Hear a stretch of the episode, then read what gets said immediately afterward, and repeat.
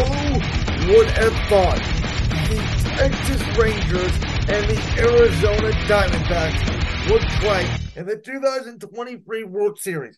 Two teams that a couple years ago lost over a hundred games each are now playing for the Fall Classic.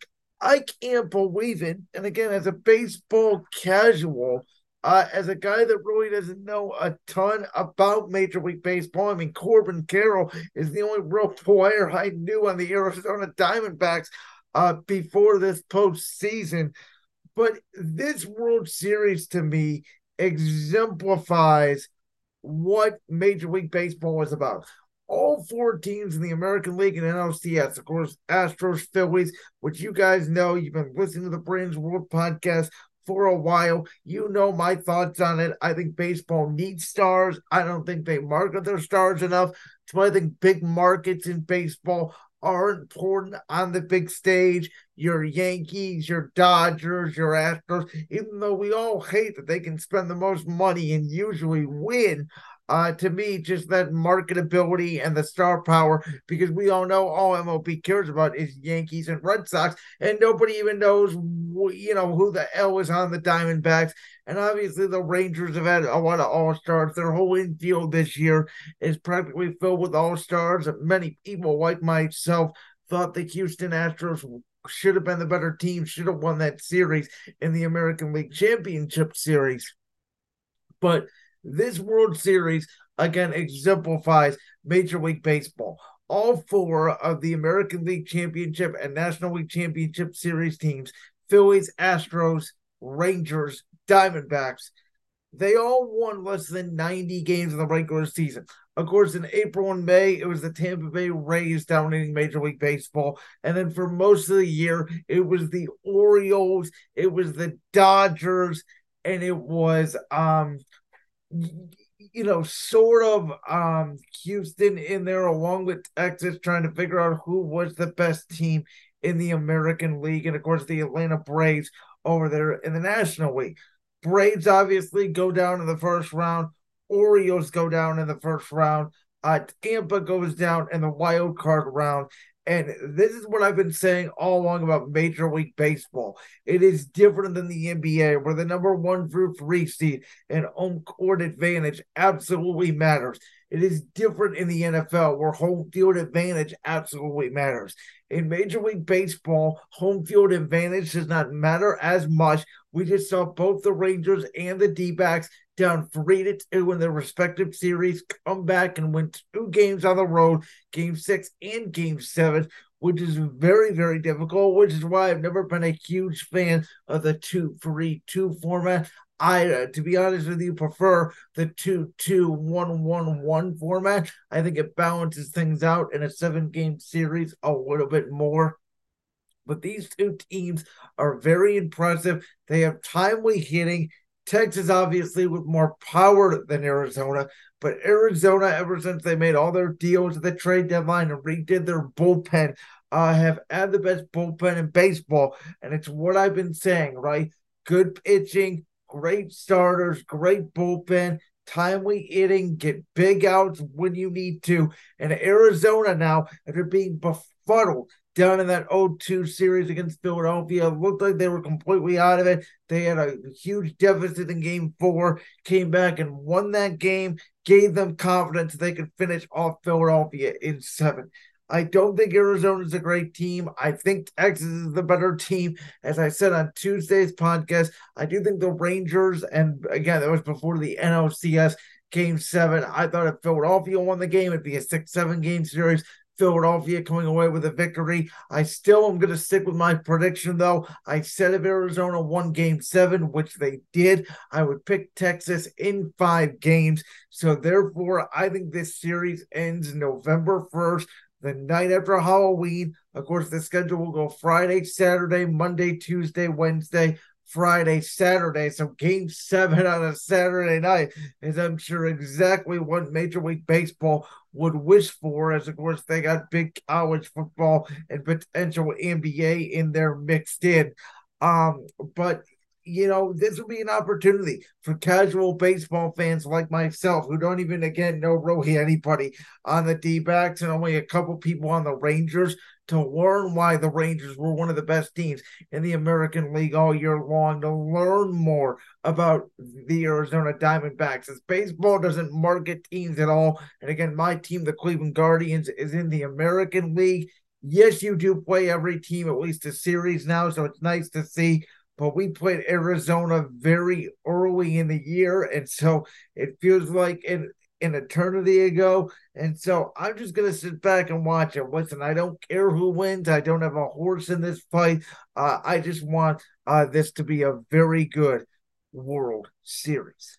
Oh, here we go. Week eight of the National Football League. Of course, last week I went eight and five in the money line, putting me at 69 and 37 early on in this NFL season for seven weeks. Two for five in best bets, 21 for 35 on the year. Again, I would like that to be a little bit higher.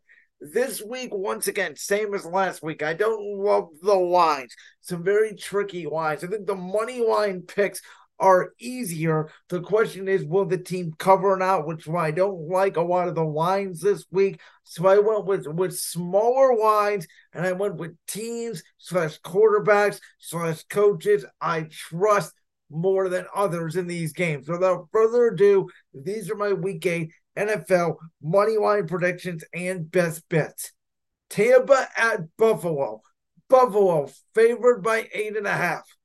Listen, is there a chance the Bills come out and they absolutely blow the doors off the Tampa Bay Buccaneers because they're mad the way they lost to New England? It's a short week. They'll bounce back against a pretty banged up Tampa secondary. Absolutely, there is a where there is a world, excuse me, where Buffalo gets back to that running game. Even though Tampa's been pretty good against the run this year, Josh Allen finds Diggs, Dalton Kincaid, who got going last week against New England, and that high powered that high powered Buffalo offense overwhelms Baker Mayfield and the Tampa Bay Buccaneers. But Baker over the last couple weeks struggled against the Lions, struggled against Atlanta at home. We know Thursday night, short week. This is a game where Baker Mayfield and the Tampa Bay Buccaneers, in my opinion, become dangerous. And if their defense can force a couple turnovers off Josh Allen, who we know can be incredibly wild, this will be a close game. I think the Bills win it. Again, I think there's a possibility of a blowout. I'm not going to predict it. I'm staying away from betting the game. Next game, Eagles at Commanders. Now, I'm not going to bet against my team not to cover. But if I wasn't a Philadelphia Eagles fan, this would probably be honestly the play of the week, the commander side of it.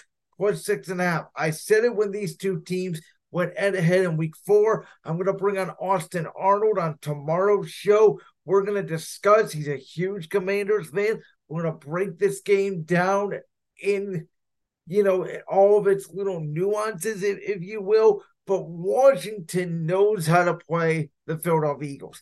But at the same time, the Eagles, all they do seemingly if they lose is beat themselves.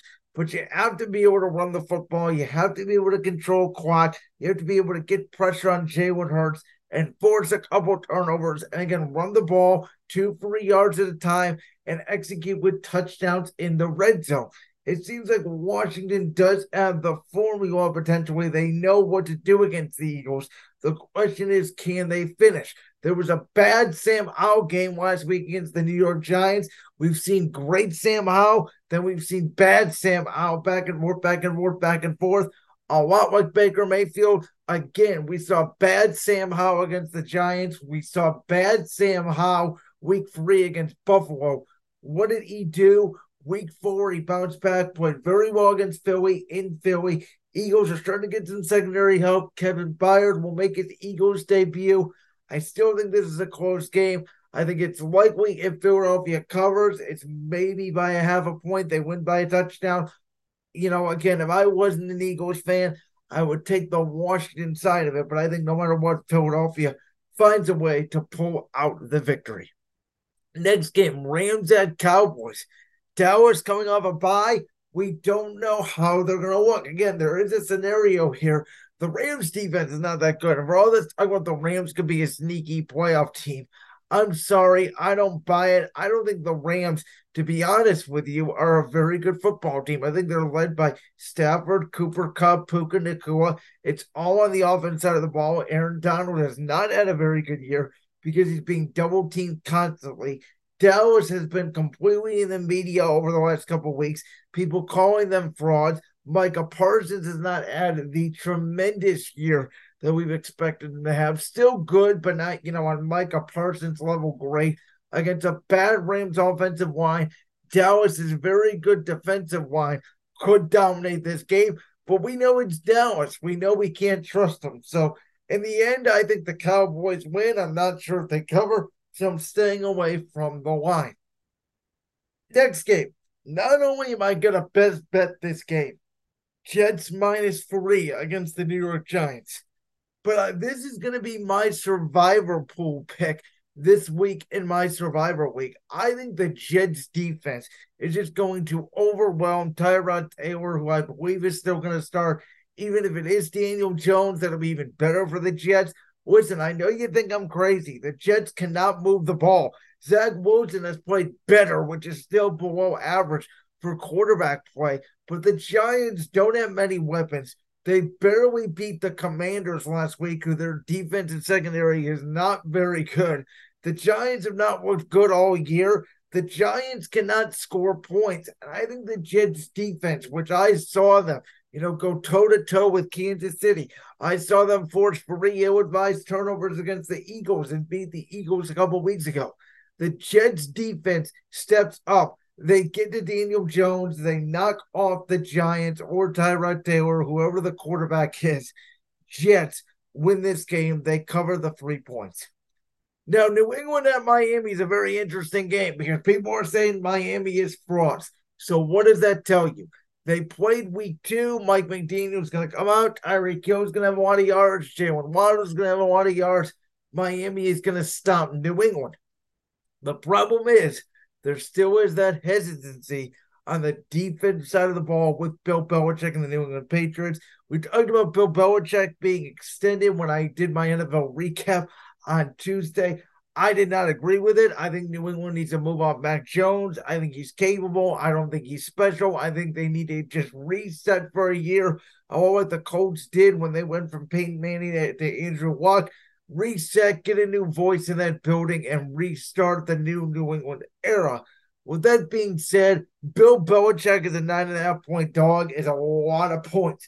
But again, I could see this game a lot like Rams Cowboys, a lot like Bills Bucks, going two separate ways. I could see Miami beating New England handedly by 20 points. I could also see New England keeping this a touchdown game and covering it which is why I'm not confident in the spread here. I'm going to take Miami to win the game, but I'm not betting the game. Next game, we got Jags at the Steelers. Now, in this game, I am going to go ahead. I am taking Jacksonville minus two and a half. I'm laying it on the road. I trust Doug Pederson, Trevor Lawrence, and this offense more than I do Mike Tomlin and Kenny Pickett. We all know Mike Tomlin's a great defensive coach. We know what he's done this year in Pittsburgh. They only put up 24 points against the Rams, and a lot of it was rushing. Kenny Pickett's a very good fourth quarter quarterback who can make plays in low scoring games. But I think Doug Pederson, offensive coach, we saw Jacksonville Thursday night against the Saints. They're starting to get their offense moving. Calvin Ridley, Evan Engram, Christian Kirk, those weapons to go with Travis Etienne. I just think the Steelers have a tough day at home. Jacksonville, a little more time to prepare coming off the Thursday night game.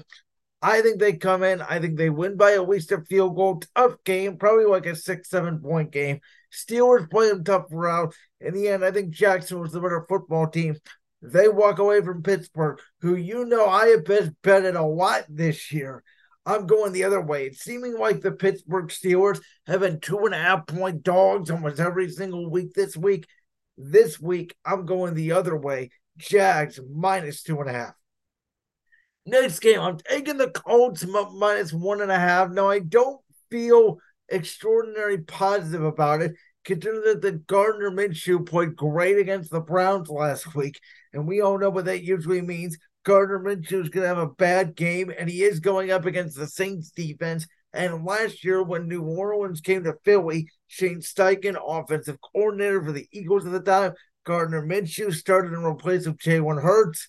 The Eagles at that time could not move the ball. So I'm a little bit weary about this bet, but I just trust Shane Steichen, Gardner Minshew, Jonathan Taylor, that coaching staff, that offensive line, just a hairy bit more than Dennis Allen and Derek Carr and the Saints, who, with the Chris Olave news this week, with him getting arrested for speeding and everything going on, it just seems like there's turmoil in that Saints organization. And I don't know what the hell is going on in that NFC South. It's a weird division. It's a bad division. I think the Colts take advantage of the Saints' distraction. I think that they'll end up winning this game and obviously covering the only one and a half point spread. If it was three or four, I may not take it, but I think the number here is what gives value to this bet. Atlanta at Tennessee. Now, Tennessee's going to start Will Levis, and then Malik Willis is going to play as well. Tennessee is playing musical chairs with their quarterback, which I said they were going to do all year long. I said Tennessee was going to need to be in, in, in a reboot mode. They just got rid of, again, Kevin Byard to Philadelphia. Reportedly, Derrick Henry is on the trade block. So we're going to be looking at this Tennessee team, I think, a lot different for the back half of the season. I'm going to take Atlanta to win this game, but I don't know if I could ever bet the Atlanta Falcons. Even at two and a half here, we don't know what's going on still with Bijan Robinson. He reportedly had an illness last week that Arthur Smith and co. did not, you know, translate to the media. You have Tyler Allgeier, you have Cordarrelle Patterson. They're using running backs and tight ends. They're not even using Drake London, who, you know, is probably their best offensive weapon outside of Bijan Robinson. Atlanta's just a weird team that I like their pieces besides the quarterback on offense. I'm not a big fan of Desmond Ridder at all. Their defense is not good. If Tennessee wants to, they can hand it off to Derrick Henry. Will they be able to cover Derrick Henry and DeAndre Hopkins? I just I don't know how the hell this game's going to go. It's hard to bet this game for me. This is a pretty bad game. It is an Arthur Smith revenge game, though, as the former Tennessee offensive coordinator, now Atlanta head coach, goes back to Tennessee. And the fact that this is in Tennessee worries me a little bit for the Falcons. I'm going to pick the Falcons. Again, there's no way in hell I bet this game.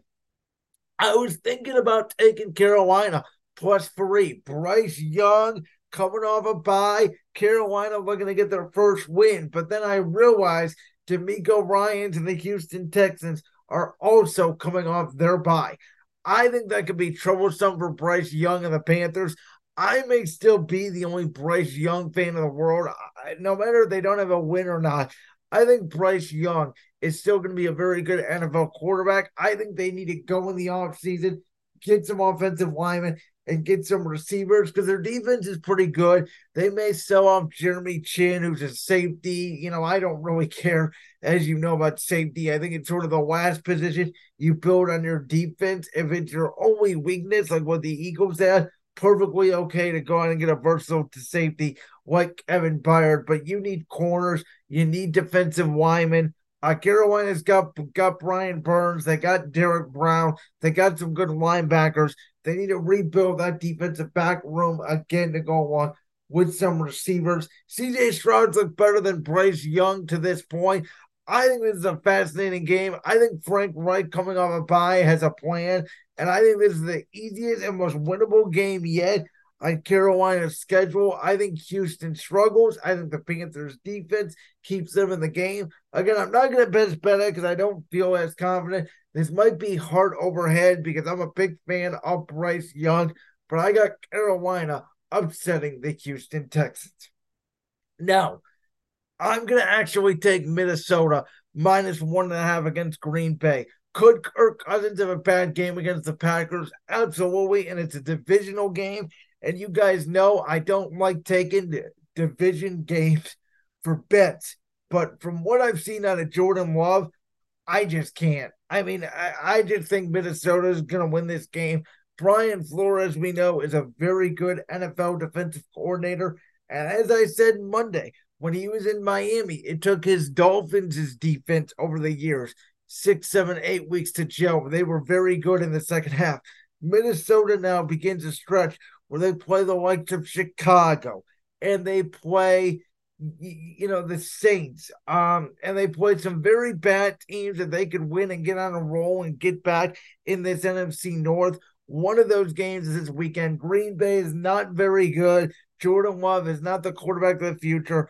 I think the low number again here helps me because unless they win by one uh, which is a rarity in the NFL Minnesota is is going to cover even if it's by a last second field goal, which it looks like the Vikings always seem to play. Minnesota wins the game. I'm betting them here minus one and a half. KC at Denver. We saw how Denver played KC two weeks ago. And I always struggle with can you beat a team twice in three weeks and can you do it dominantly? And the way Denver has played against Kansas City, I think Sean Payton is going to have these guys ready. There is a chance here Kansas City covers. They win by nine or 10. You know, I don't think it's going to be a wall for the whole game. There's also a chance that Denver, you know, loses by seven or less and they do cover. So, again, very fringy line here, uh, which one I'm not going to bet it, but I think the Chiefs ultimately win the game. It's another case of I really love the money line pick here. Don't like the spread pick here, really at all. Baltimore at Arizona. Now, Baltimore is favored by eight and a half. They probably should cover, though eight and a half really does feel like a big number the way that Arizona plays in the first half. We know Arizona cannot hang with teams in the second half. The only question here is does Baltimore, after stopping Detroit last week, do they come out a little bit flat like some teams do when they come off a big victory, don't play well in the first half? By chance, do they barely cover? Do they win by nine or 10? This is another situation where, again, Baltimore's going to win. Lamar Jackson's going to play well. Arizona's heading to the number one pick. Who knows what they do with Kyler Murray? That's a conversation down the line. But in the end, the biggest question about this game is just like the Kansas City game we just mentioned. Does Baltimore cover? I'm not as confident enough to say that they do, because again, I think Arizona plays great in the first half. There's other good value on the board, which is why, again, I'm not going to best bet this game. Browns at Seattle. Now, I actually really like the Seattle side here at minus three. I'm not going to best bet it because Seattle's offensive line has not been great this year. And Geno Smith, my partner over at Championship Rings, Josh Ungar, he loves Geno Smith. But as I have been arguing with him, Geno Smith has not had a great year playing quarterback for the Seahawks. We don't know DK Metcalf's status, and he's going up against a historically good Browns defense.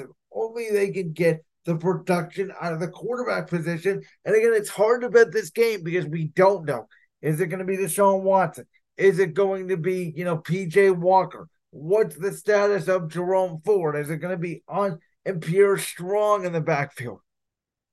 So there's just too many unknowns. I do think it's going to be really tough for this Browns team, no matter who the quarterback is, because they don't move the ball offensively. So in Seattle, which is going to be a very hard environment, obviously to play, the Seahawks have a good defense. The question is going to be can a Browns defense that got beat up last week by Gardner Minshew, Shane Steichen, and the Indianapolis Colts. If it wasn't for Myles Garrett having the game of his career, Indianapolis probably does win that game, and the Browns did get some help from officiating. But as I said last week, every team gets help, and every team gets bailed out, and every team gets wronged by officiating every single week. It just depends on when the call is and if you can overcome the bad officiating or the good officiating, depending on the week. So credit to the Browns for doing that. I think it's going to be tough going into Seattle. I got the Seahawks winning. But again, with the Browns quarterback uh, controversy, if you will, I cannot best bet this game. A game I will best bet my one dog of the week. I'm taking Cincinnati. I think San Francisco, I said it was not a championship rings. I think they're going to be fine. You know, there's going to be a point where everyone's going to say, oh, Brock Purdy's going to prove himself this week against the Bengals. The Niners are going to come out. They're going to blow out Cincinnati. I think Joe Burrow, Ja'Marr Chase, the Bengals coming off a bye, they're getting healthier. San Francisco on a short week, maybe Joe Mixon gets more involved. They protect Joe Burrow. And I think Cincinnati exposes the San Francisco secondary like what Minnesota did with Kirk Cousins, with Jordan Addison. The press, or I shouldn't say press, the Zac Taylor offense is a lot like the Kevin O'Connell, Sean McVay type offenses that give San Francisco trouble. Of course, Press Taylor, who I mentioned earlier, the offensive coordinator in Jacksonville, Zac Taylor, the head coach in Cincinnati, Kevin O'Connell, they all came from that Sean McVay coaching tree down there, which obviously does give San Francisco trouble defensively. I think Cincinnati, Burrow, Chase, Higgins, Boyd, the weapons they have, they're able to run the football with, with Joe Mixon. They take down San Francisco in Santa Clara. I'm taking them plus the five and a half. Now, this game, Bears at the Chargers. Now, ladies and gentlemen, uh, the Chargers do not cover this game, because people now have film on Tyson Bagent, and as I said, going into Tuesday's show when I did my recap, I have this no film theory. If you've been listening to me for a long time here on Brandon's World, and that theory is NFL coaches, all they do for a hundred hours a week, you know, 20 hours a day, five days a week is watch tape. So when guys don't have tape on, be mourned by tape, I mean NFL tape of the same year, like Tyson Bagent, who won the Division Two equivalent of the of the Heisman Trophy, they don't know how to stop them. Now teams have tape on them. The Chargers, Brandon Staley, we know is a defensive coach. Joey Bosa, Khalil Mack, Derwin James. They should be able to get after this Chicago Bears offense and essentially shut them out if the Chargers are who they should be. Justin Herbert should have a very good game, even without Mike Williams. Maybe this is the game that Quentin Johnston gets going to go with Josh Palmer. Can't trust Brandon Staley. If the Chargers lose this game, as I said last night in our championship ring show, Brandon Staley might as well put up his Howard Hanna real estate sign and get out of Los Angeles. The Chargers, with that roster, cannot lose this game Sunday night. Now, Raiders at the Lions, it's a big spread. So, again, I think that there is potential here for better numbers on the board. I understand why you would want to feel tempted to bet Detroit here minus eight and a half because they got embarrassed by Baltimore on Sunday. Usually, good teams that get embarrassed bounce back. My one hesitation here is Vegas has been a big game player. They may not play very well, but they oftentimes do play well in prime time. We don't know who the quarterback is. We don't know if it's going to be Garoppolo. We don't know if it's going to be Hoyer. We don't know if it's going to be O'Connell. Davante Adams against that Lions secondary. I think the Raiders to go on with with Hunter Renfrow, Mayer, the tight end. We talk about the Raiders' offensive pieces a lot. They have good offensive pieces. They match up well with the Lions secondary. I think the Raiders, who were embarrassed last week, at Chicago. They play better staying on the East Coast here, taking on the Detroit Lions. I don't think the Lions cover. I think that they will win the game.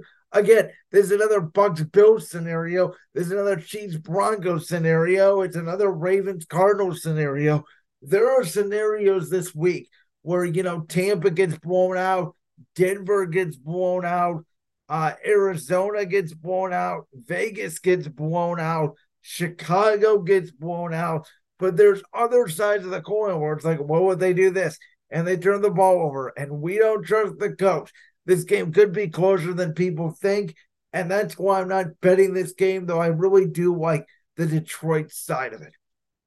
So, again, my money line predictions for week eight Buffalo over Tampa, Philly over Washington, Dallas over the Rams, Jets over Giants, Miami over New England, Jacksonville over Pittsburgh, Indy over the Saints, Atlanta over Tennessee, Carolina over Houston, Minnesota over Green Bay, Kansas City over Denver, Baltimore over Arizona, Seattle over Cleveland, Cincinnati over San Francisco, Chargers over Chicago, and Detroit over Las Vegas. My five best bets for week eight of the 2023 NFL season are Jets minus three in the Battle of New York against the Giants. Vikings go on the road. They cover the one and a half against the Green Bay Packers. Jacksonville on the road. They cover two and a half against the Pittsburgh Steelers. Indianapolis at home minus one and a half against the Saints. And my one dog this week, Cincinnati goes into Santa Clara. They take out the Niners. And with that, you already know Brandon's World is in collaboration with Voltage Live. You already know my social media links are in the description below. Tomorrow on the Brandon's World podcast, I bring on Washington Commanders fan, big NFL fan, big college football fan, big NBA fan. We talk all of it with my good buddy, Austin Arnold. With that, have a great week, and we will see you on that podcast. Peace.